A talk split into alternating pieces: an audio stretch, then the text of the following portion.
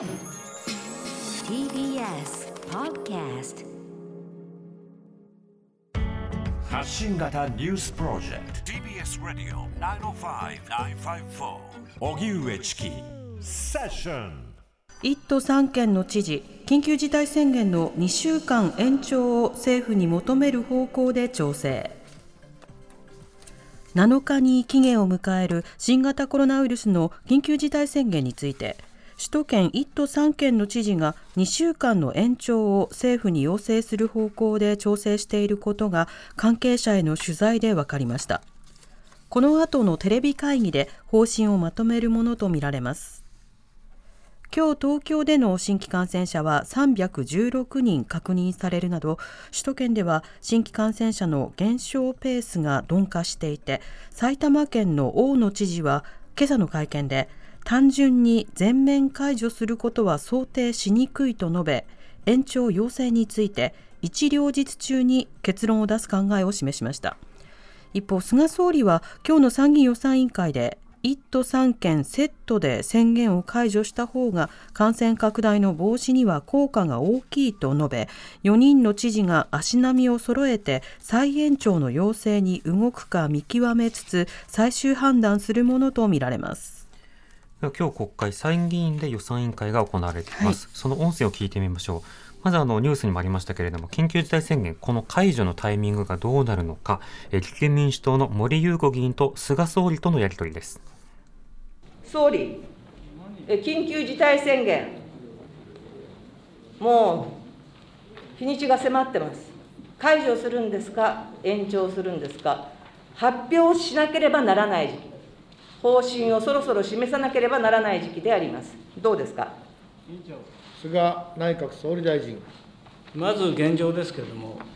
緊急事態宣言を発して、従来とは違う飲食店の営業期間短縮を中心をした未来のある対策を1月4日に私はやるということを年頭の記者会見で発表しました。で結果として新規感染者数のは8割以上減少するなど、はっきりとした効果が出ているというふうに思っています。そしてこの緊急事態宣言の解除については、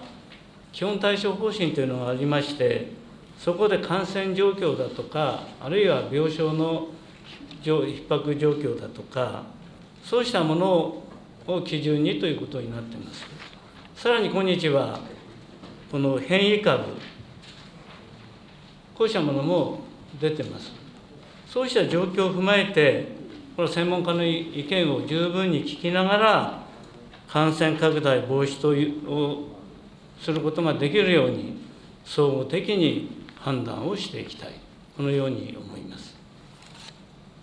森裕子さん。いつ決めるんですか、それからあの東京都知事は、えー、これは、えーと解除について極めて慎重なそれから1都3県の皆さんもそのような方針だというふうに報道されておりますけれども、どうするんでしょうか？菅内閣総理大臣。今、私の申し上げた通りです。緊急事態宣言を発出するときには、やはりこういう状況でですからということを説明して発出してますから、それを今度、えーと、と7日まででありますので、これについてどうするかということについては、今申し上げましたように、感染状況だとか、あるいはベッドのま、入院するベッドのですね、病床の緊迫で出会い、これも数字決まってますから、そうしたことを、そして変異株という問題も出てます。そうしたことを、状況を見ながらですね、そしてその上で専門家の意見を聞いて、感染防止をしっかりするために、総合的に私自身が判断をさせていただくと、まあ、そういうことであります。ただ、そんなに時間をかけられないということも、もうぎりぎりに来てるということも事実だというふうに思います。立憲民主党森裕子議員と菅総理とのやり取りを聞いていただきましたあのこの緊急事態宣言を解除するかどうするかということについてまだ政府の方から具体的なメッセージが出ていないという状況があるわけですねでこれ7日に、えー、具体的に、まあ、前回定めた緊急事態宣言が切れるということになるわけだけれどもそれをどうするのかということの指針がなければ例えばその各店舗どういうふうな営業していこうかとか、まあ、各その出張とかそうしたもののスケジュールとかもろもろ含めて、ね、いろんなところにその影響が出てくるというところはあるわけですよね。もちろん当然あの出張などを含めて控えるには越したことはないわけだけれども、いろんな事情がある方もいるので、そのあたりはその政府の指針を参考にしたいという人もいるわけですね。まあ、そうしたようなその状況にもかかわらず、今のところまだ方針が出てないというところなので、そこはどうしたものかということが国会でのやり取りで聞かれたわけです。で感染者数で、あの感染者数といいますか、あの感染確認者数などに関しては、あの一定程度下がったものの、あのそこからこう下げ止まっているような状況というのが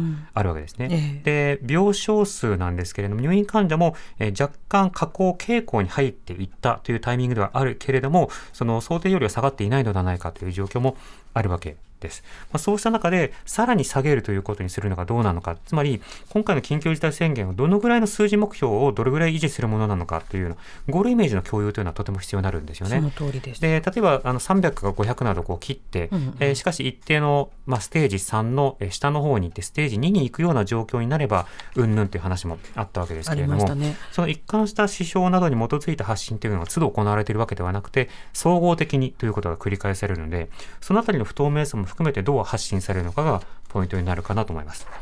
続いて、今日後ほどのニュースでもありますけれども、公職選挙法違反で裁判中の河合議員夫妻、えー、この夫妻に関して国会でやるべきことはあるのではないかということ、立憲民主党の斉藤義孝議員が菅総理とやり取りしています。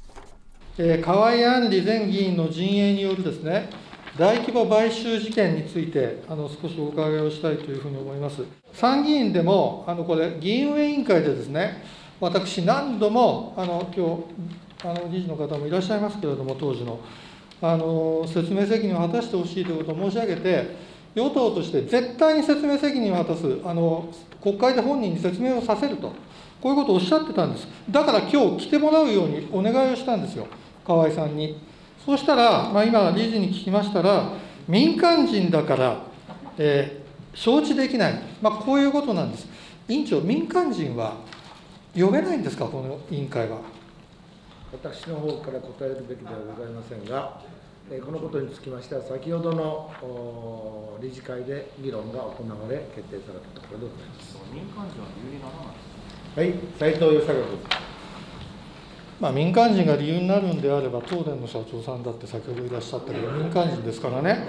まあ、やっぱり、えー、ぜひですね、河合案里氏の参考人招致をこの委員会でお願いをしたいと思います。委員長、よろしくお願いします。今日あの今あの河合克行さんの保釈が認められたというこう報道です。あの保釈金5000万円ということでありますけれども、あのこれ、いよいよ出ていらっしゃいます。これ、2月9日の河合克行さんのこの公判で、買収資金の原資が党本部からの1億5000万だったと、こういうことが、えー、証言で明らかになってます。税金で買収だした買収だったということが、裁判で明らかになってるんですね。これ、政党の交付金の人については、政党助成法で、党が明らかにするということが義務付けられていますけれども、総理にあのお聞きします、党の使途報告はどのようになってますか？菅内閣総理大臣。まあ、ご指摘の資金については、支部の立ち上げに伴い、党勢拡大のために、広報誌を全県に複数回配布した費用などに充てられたというの説明があったというふうに報告を受けています。また、まあ、総裁として、あえて申し上げさせていただければ、ご指摘の資金の使途の詳細については、現在、検察当局に、え、押収をされており、関係書類が返還され次第、自民党の中に党の公認会計士おりますので、えー、内規に照らして監査を行い、しっかりチェックをする、このようになっております。斉藤義孝君。今、総理もですね言われました1億5000万の交付があって、まあ、その使い道これ、二階幹事長もおっしゃってるんですけど、全県へのあの配布、をされたということで、これ調べたんですよ、広島120万世帯への配布、まあ、一回一体どれぐらいかかるのかと、何千万もかかるのかって言ったら、かかんないんですよね、400万円から500万円ぐらいなんですよ、1回ね。一体何十回あのこういうことをされたのか、えー、本当にこの説明ではです不十分だというふうに思います。今、総理もおっしゃいましたけれども、詳細な使途をですね、えー、ものが整い次第、えきっちりしていただきたいと思いますし、河合克行さんももう保釈をされるということですから、ご本人出ていらっしゃって、また衆議院議員でいらっしゃるわけですから、この方からもきちんと聞き取りをしてですね、対応していただきたいと思います。はい、えー、立憲民主党、斉藤義孝議員と菅総理とのやり取りを聞いていただきました。はい、あの河合議員夫妻、あの国会に出てきて、さまざまな背景について説明してくださいよと、あのつい先ほどまで、あの先頃まであの国会議員をしていたので、その国会での対応を含めて、まあ、話をしてもらうのが筋ではないか、そして再発防止策を考える上でも重要なのではないかということを野党側は追及している。で一方で、その与党側は民間人だからということで参考人招致には否定的ということなんですね。ただ、これまでもその例えば党でもそうだし、あるいはその森友学園の時の籠池さんもそうだし、あるいは場合によってはその時間時代を遡ると、その民放の放送企業のあの社長とかいろんな方が民間人ということだけれども参考人として呼ばれているということもある。あるいは政府参考人という立場で民間の方が意見を聞かれるということもあったり、はい、あるいはその野党の側が民あの民間人の例えば NPO の代表とかに政策についての意見を求めるということもある。つまり民間人だからということで国会で参考人で招致できないなということはまあないないんですよね。で、あるとすればまあ慎重じゃなくてはいけないよねぐらいの規範というのはあるわけですけれども、ただ慎重さと、しかし今回の事案の大きさというものを、まあ、天秤にかけて考えてみると、やはり非常にこう重大な事態だから呼ぶということが妥当なのだね、ではないかという意見も、まあ、わかるわけです。このあたりの進捗が、まあ、えー、議会ではどうなるのか、司法の方でどうなるのかというのとはまた別に、立法府の議論がどうなるのかということもまた一つの論点かなと思います。TBS